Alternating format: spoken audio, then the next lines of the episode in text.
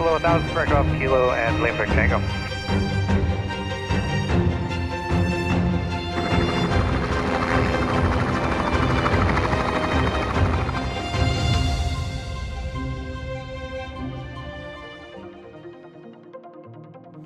Welcome to It Is Written Canada. Thank you for joining us here at BC Helicopters in beautiful Abbotsford, British Columbia, where you will hear some helicopters taking off and landing. Our special guests are Ruben Diaz and Misha Gelb, who shared an epic dream, a passion for flying helicopters, and they united their interests launching the Epic Global Heli Tour. This trip around the world in a helicopter would carry them over 60,000 kilometers with 107 stops, traversing at least 45 countries on five different continents. Ruben and Misha, we are looking forward to hearing your intriguing adventure. Welcome to It Is Written Canada. Thank you for having us. Thank you. Ruben and Misha, what was the objective of this trip around the world? Um, well, we we call it the Epic World Tour. Um, Epic stood for empowering people, inspiring change. Something that Ruben came up with, and uh, it kind of you know we were we were thinking about what were all the reasons because there was a lot of them as to why we wanted to go on this trip, and you know I think we wanted to be able to um, inspire people with the lifestyle that we live and, and the passion that we have for f- flying helicopters and exploring the world and seeing those things. And so I think that was a, a springboard. But yeah, and also the achievement mm-hmm. of having um, actually conquered something that was a dream for a long time for both of us. Mm-hmm. And it came just as a, a, normal flight that was being trained by Misha, and we discovered that we both had that dream and want to do someday. And we said, why we don't do it the right way? Let's do it right now. Meaning planning for it, preparing for it. so it was a natural thing that we had been nurturing for a long time of achieving a personal accomplishment that we've been dreaming for a long time. And then we want to put a purpose on this dream. So we uh, associated entrepreneurship and healthy living into the whole project. So, Ruben and Misha, you are both Christian businessmen, entrepreneurs, and you love flying. So tell us where this passion for flying originated for both of you. Mm. Yeah, both of us when we were pretty young. Um, when I was 16 years old, my mom gave me a 10, well, it was a 12 minute flight in a helicopter. And that was all it took to spark the interest. And from that moment on, it was like, I have to do this for my, my career. I have to do this for a living. I, I want to be in the air. I want to fly helicopters. And so it was just this, you know, this passion that snowballed into figuring out a way to actually make it happen. So, yeah.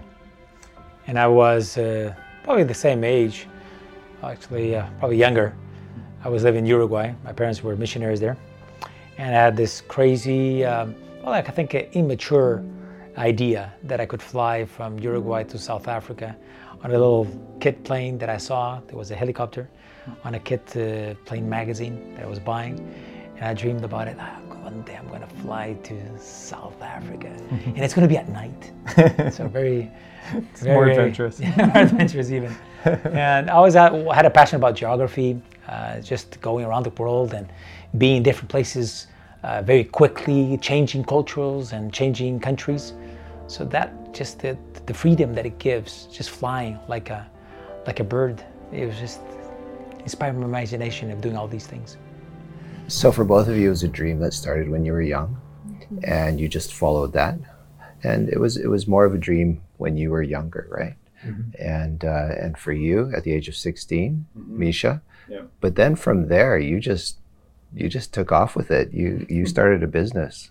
Yeah, I mean, I always had sort of the entrepreneurial entrepreneurial spirit. Um, and so I figured out a way, you know, I'm, a, I'm an Adventist, and so I figured out a way that I wasn't going to have to fly on Saturdays, which is a really hard thing to do. And uh, you know, a lot of people said it would, I could never do it, and it would never happen. I'd never be a commercial helicopter pilot if I didn't fly on Saturdays. And um, so, you know, it, it, takes creativity to, to make something like that happen. And so I had to go a very unusual route.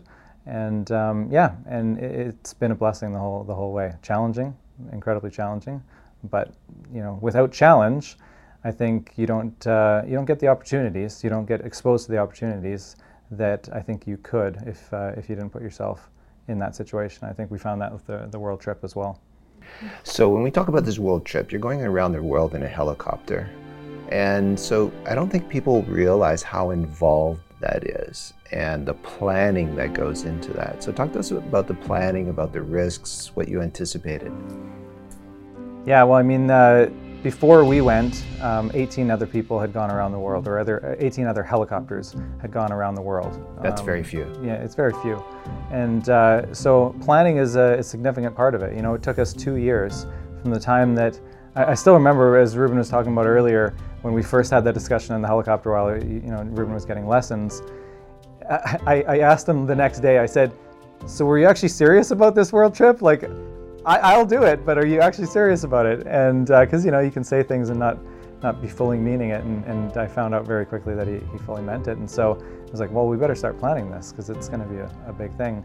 We, we took two years to plan it, and I think we probably could have used more. you know? More. Yeah. It was a short planning. Two years was short. See, I think most people in their minds, they think, oh, it's just like getting on a commercial airliner. Buy a ticket, go around the world. This is not like that at all. There's a lot of uh, details about logistics, uh, from fuel, obviously accommodation, uh, weather. Uh, Got to be flexible. Uh, if you change plans, what happens? Uh, authorizations throughout a lot of airspace in the world. Uh, we had a specialized company to get our, our permits, and this is a company that only does adventure flights around the world and other things, uh, not only around the world, but also uh, that has uh, some type of very special situation of aircraft. So we um, engaged them and they helped us. We learned a lot from the previous person that did the same route and we wanted to beat his record. Uh, and this is, as Misha said, a very small group of people. Uh, and they have the same vision, the same passion, and we help each other, right? And we already have given other advice to other people wanted to do it. And uh, the first advice that we give is be very, very serious what you get into because it's not really something you have to take it lightly because there's a lot of weight on uh, taking that responsibility of taking risks for the reward. And I think that the, the biggest uh, uh, the biggest thing about this trip is the reward is huge, but the risk was pretty high. So, Ruben, you just mentioned that there was a lot of risk involved in this world trip. Did you face any close calls while you were flying around the world? Well, more than a couple. um, and I think that probably would be a better setting to be near the helicopter to tell you a couple of them. So let's go down there and talk about that.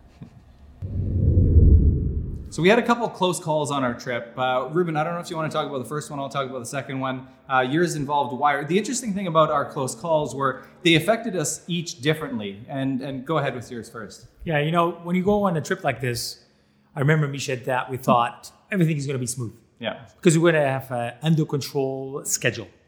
Not going to take any risks, right? Yeah. And I remember the first one that was kind of surprise after it happened was because it was like the fourth, fifth day, right? It was just the beginning of the trip. Beginning Yeah. of the trip.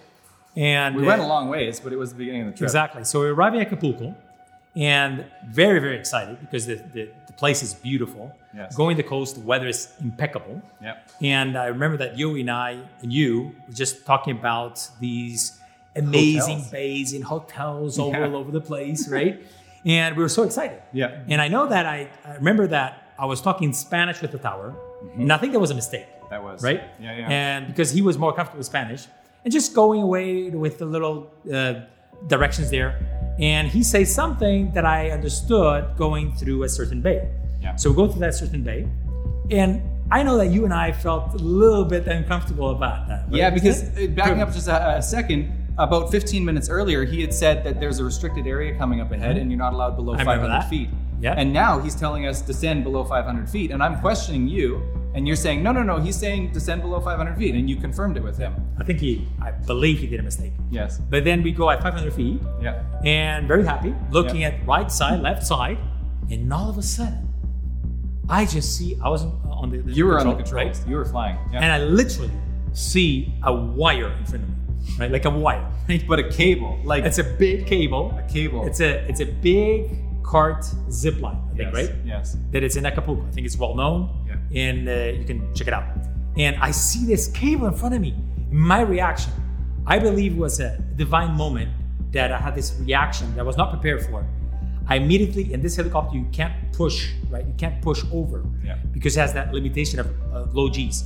But I put the collective down, put the cyclic down, immediately, like, bam. Like we went I was I was actually filming with my phone at the time, and I dropped my phone. You see Yes, it after. did. I dropped my And phone. you got and very scared. and I, and I went and grabbed the controls. Like, what are you doing? I, I thought he, I thought Misha thought of me going crazy. I, right? I, I didn't know what was going on. Yeah. something was going on because it, what, were you, what was happening? Yeah. And that was a split of a second. We went literally below the cable, Yeah. and both of us look at each other. and say, What just What happened? And after that, we had to We had calm de- down, decompress debrief, decompress. We landed, I think, it was five or ten minutes later. Yeah. In a very uh, the first spot where media was there waiting Yeah. for us, and We had to jump right into an and our faces were not prepared for that. I remember that because we were landing, we were still thinking of that moment. It was a split second, Yeah. almost died. Yeah, and I recovered from that one. I mean, it was it was incredibly scary, but I recovered from that one a little faster because I wasn't flying. Mm-hmm. I, I was the I wasn't the one making the, those control inputs. Um, but I think you held on to that one for a long time. Several Weeks. days, I think weeks. I think weeks. Two weeks. You kept bringing it up. I can't believe that, and How did it happen? And so forth. Yeah, yeah. So I think we each experienced our stories a little bit differently. Um, I remember, you know, we were in Japan, leaving Japan, hopping over the ocean over to Russia. It was a fairly large water hop, and this was late in the trip. This was getting down to the last couple weeks. And uh, I remember, you know, it was one of those days you wake up, you look outside, and it's blue sky, it's beautiful. But we looked at the weather very carefully, and there was a, an overcast layer that was sitting on the ocean, kind of between where we were and where we wanted to go. And we were trying to make a, the right call. Do we go over? Do we go under? How do we work this? You know, the, the ceiling of the base of those clouds seemed very reasonable, very safe. Um, so we, we set out on the journey, and uh, and that could have been the fateful day for us. It was it was incredibly um, dangerous. You know, I've been flying for a long time, um, eight thousand hours. I've instructed hundreds of students, and through my whole career, you know, I've drilled into every student that if you uh, when we're flying visual flight rules, which is you know what this helicopter is rated for, meaning you have to see visually outside, either terrain or, or land or water or whatever you know, when you're flying under those conditions, if you fly into cloud accidentally, they call it IIMC, so inadvertent flying into IMC, you lose all your reference, you lose all orientation, and within typically the average is 72 seconds, the helicopter's completely out of control and you end up crashing in, in the ground or in, the, in this case the water. And so, you know, we were well over the ocean, two hours out, too far to turn around and come back at this stage. The weather was deteriorating on us slowly, and so it kind of it lured us in, kind of like the frog, you know, boiling in water, right? And so it lured us, uh, us in to a point where we couldn't turn around. We were so low to the water that we we had to make a choice. That the clouds were basically right above our rotors. We had to make a choice what we were going to do. And I remember that moment because for me, flying into the cloud was not an option. No, no. It was absolutely we have to turn around. Something has to we have to land on the water, pop our floats, and and you you made this call, this momentary call that saved our lives, and it was we have to climb, we have to go into the clouds, Mm-hmm. and and it was this quick realization that's the only way we're going to live. Yeah, right? we were so tight, so It tight, was, it was literally so tight. almost. We were losing reference. there. We, we almost couldn't see the water anymore. And so it was this this momentary decision. I was flying at that point, and I, I looked up, I, you know, onto the instruments, started climbing, and, and, and I remember we just went into survival mode. And we were both talking constantly. Okay, watch this, watch this. You know, a little higher, watch your altitude, watch your turn there. And and I flew for a few minutes, maybe maybe five minutes or something like that. Then you took over, and I kind of went into instructing mode and started talking you through it, and we kind of both worked our way through it. After about 15 minutes in the clouds, we we finally broke out, and and we were back into visibility. I remember that moment when we broke out.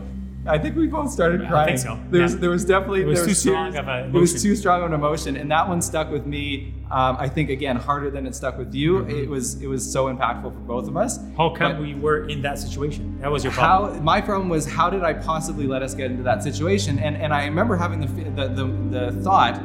This is how the whole trip ends. You know, they're going to read about us in the Oh, yeah. newspaper saying, "Yeah, guys just about made it around the world, and they crashed as they were arriving in Russia." Just one thing, Misha. You know Yeah. that when I was flying that moment that you just described, Yeah, you know everything comes to your mind, your family, your kids, your wife, and I was thinking, this is it. yeah, we're done. And uh, it was so intense because I was seeing death at any second. Yeah. But yes, we were blessed because obviously after that we saw blue skies and just start crying on, Yeah. on happiness. yeah, exactly. I think there was definitely angels guiding the helicopter, keeping it stable, um, so that we could make it out of there. It was, it was quite the journey. What a moment. You flew over some beautiful places in the world, some tropical beaches, uh, South America, Malaysia, Philippines. You also flew over some very cold places like the frozen tundra of Canada, of Greenland, Russia, and desert in the Middle East. So, of all those areas that you flew over, um, which areas did you like the most? Did you enjoy the most? Well, it's funny, you know, because people ask that question, and you right away go to kind of the, the typical ones, you know, the places with the beautiful beaches and kind of the more exotic type areas. But for me, it was more, it was kind of two different things. It was, first of all, the people that you encountered and, and the experience that you had with those people. And then it was also the places that were the most unique or different than what we have around here. You get used to your own surroundings. So when you're in a completely separate, different type of place, that's very unique. So for me, you know, it was places like uh, Greenland where it was just it was very raw, very pristine, very beautiful, but very very different than what we have here. Lots of ice and icebergs and things like that. So that was really really incredible. Um, and, you know, in places like Far East Russia, where there's you know there's not much out there. It's it's incredible kind of scenery, but the people that you encounter and the culture and, and kind of getting to know those people and things like that. Um, I think that's you know a really big one as well. So yeah, lots of lots of memories in different places, but those are a couple that stand out. Yeah. Uh, have similar places as Misha, but also some others to add. I really like Greenland was amazing because it's so different. Um, it is also I like places that don't have a lot of people. We just see nature, and it looks like nobody has been there before, which is not realistic because somebody has been there before for sure that place. but we think that it's not possible that anybody was here before. And I remember some scenes in Green, Greenland, Yeah. uh, some uh, places of a very uh, tight gorges and, and with uh, waterfalls and with uh, glaciers and all that. Uh, but also, uh, the extreme, the other side was Saudi Arabia. For me, Saudi Arabia, especially going from uh, uh, Egypt to Saudi Arabia, crossing, and then this desert uh, that has some uh, mountain formations. And again, you look at it, how is it possible somebody will survive here? And for me, it was just shocking to see such a long stretch of land that nobody's there, nobody lives there. Yeah. We did nine hours, I think it was in Saudi Arabia, and now and then we saw some nomad uh, c- uh, camps, Yeah. but that was it. And for us, was like little uh, lighthouses of guiding us through the trip. So those moments, uh, the, the ones that stick forever, I believe.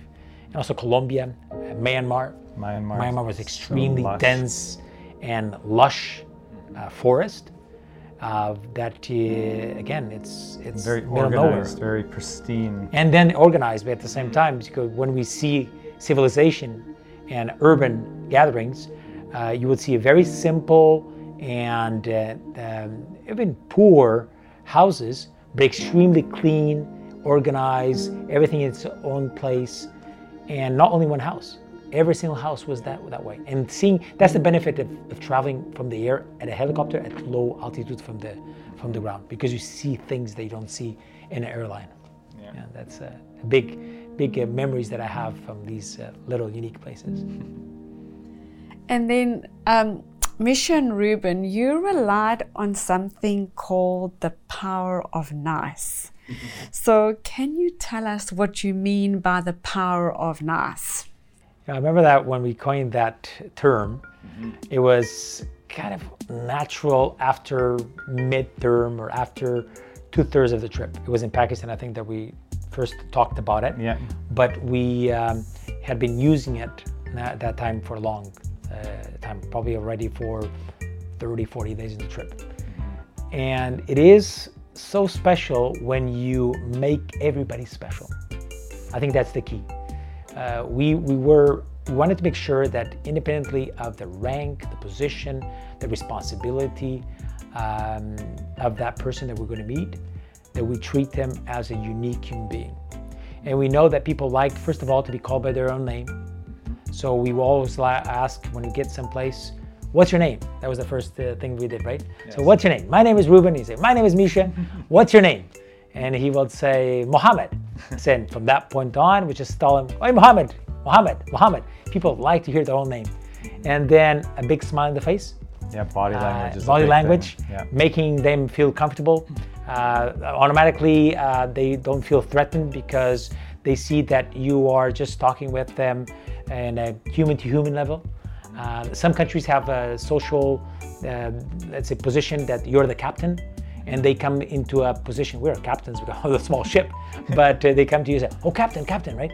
And we left it behind. No, you know, it's just Mohammed, Ruben, right? So we make them feel comfortable, and that thing, that that little detail opens so many doors. so many doors yeah and, and it disarms people too. You know we had a lot of hostile places that we went to as well or they at least p- appeared hostile uh, when we first got there. And you know you, you go out with that body language. You jump out of the helicopter with a big smile on your face and you go and try and shake their hand or whatever you can do to, to greet them and Made a and- party. and, and you really make a party of you know the the interaction the first interaction and you're meeting people that are holding machine guns and straight faces and you know they're the, the police of whatever. And and, uh, and and we noticed immediately we would disarm them and all of a sudden you know they'd get a smile and we'd start talking and we got favors. It, it's amazing how it opens up doors and you get things that normally if you you know you just got out and okay here's my paperwork uh, what's next? you know Nothing will happen. nothing will happen you're gonna you're gonna um, you're gonna uh, basically fight a lot through every step that you have to go through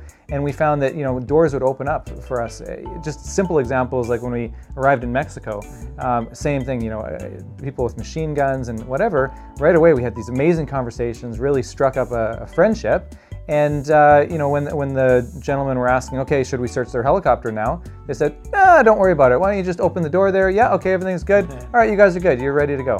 And you know, we would have never gotten that kind of treatment without creating that relationship. And that was already after doing a little bit of paperwork with them and so forth. But um, you know, the stories just go on and on about how the power of nice um, opened doors for us throughout the entire trip. I mean. Um, we could go on for, for hours on it, but there's lots of good examples. But I want to just add uh, that in the beginning, it was something spontaneous that we had it naturally. We knew that this will work. But then after we became, I think we went a little bit even better and better because we planned it. Because now we're going to land. What are we going to do special for these guys? let's do a little party here. We get out. Okay, Ruben, you get out. I do this, I do that. And let's dance around the helicopter and it's going to impact the person. What's going on, right? So if you have, if you have a boring job of just refueling, mm-hmm. all of a sudden you have something special, and you go back home and say, "Oh, these guys, crazy guys, they just ju- jump out of the helicopter and just start dancing." And so we wanted to make it a special event. I think that was the case that we wanted to make a special event that they will remember, and that mm. opened doors. Yeah, we had an in- interesting time in Saudi Arabia. We had been told by the previous person that had done the trip, same trip as us, mm-hmm. that you have to plan for multiple days in Saudi Arabia. Each fuel stop is going to take you minimum an hour and a half, um, just because of all the red tape that you have to go through and so forth. And so we thought, okay, we can do this in one day.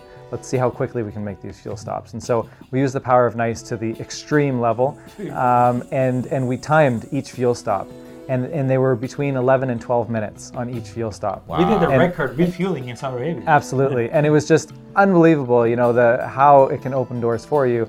One of the biggest examples that we don't want to go into all the details right now because it's just it's a very long story. But um, you know, through a bellboy in Dubai at a hotel, we were able to obtain authorizations that we didn't think we were going to get to get into Pakistan. And you know, through his connection, that he met somebody, and, and the relationship that Ruben had formed with him in previous trips, just you know, that power of nice. You know, he had already that connection, that relationship. He did a favor of, of a, a dignitary that was there at that time. He opened the door for us to get the permit that we needed to get into that country. Without that person, we would have never gone into Pakistan, meaning we would have never been able to accomplish the, the full mission of the trip. You know, we, the plan for this trip was to go, you know, around the world, but to touch two opposite points of the Earth, two antipodes, right? And uh, so the first one was in Neiva, Colombia. The second one was in Palembang, Indonesia. And the only way for us to get to Indonesia was to go through Pakistan and India and so forth.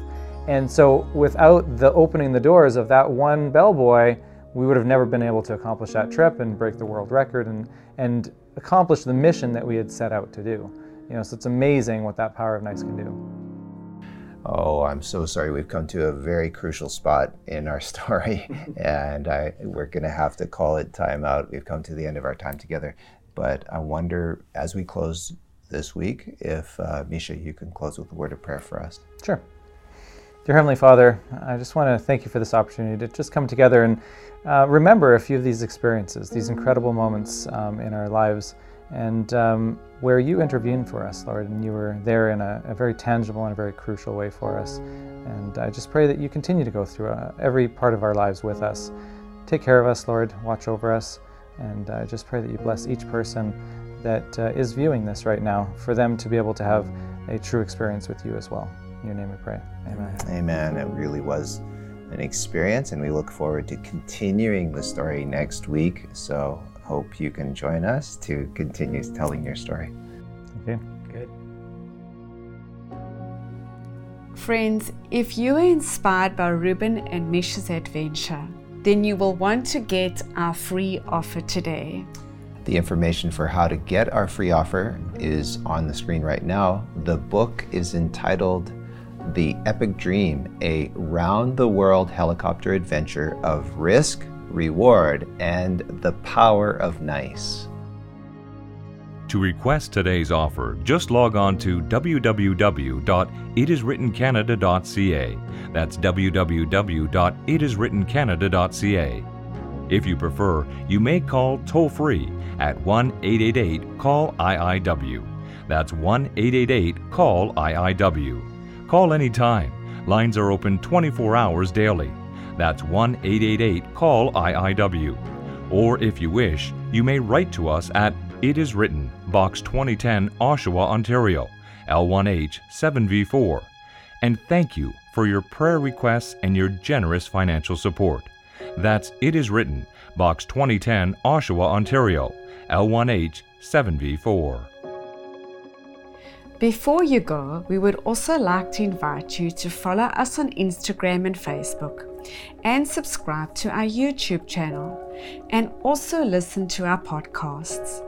And if you go to our website, you can see our latest programs, including our cooking demonstrations, our short spiritual messages entitled Daily Living, and our exercise workouts called Experiencing Life.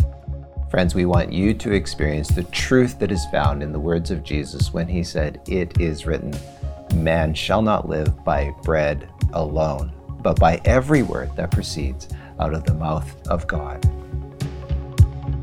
All right, you guys, we are 24 minutes away from liftoff.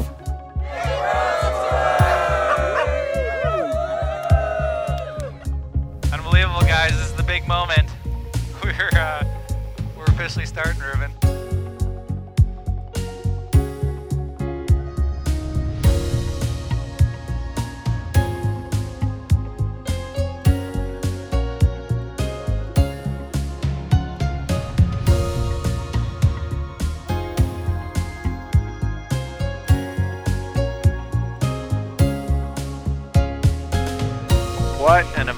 Amazing country we live in, you guys.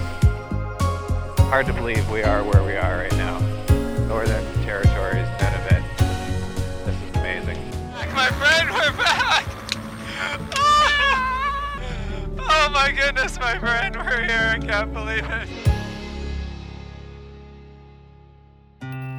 Thank you for listening today.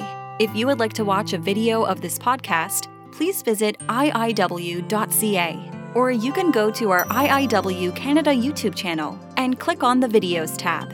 Once again, thank you so much for listening.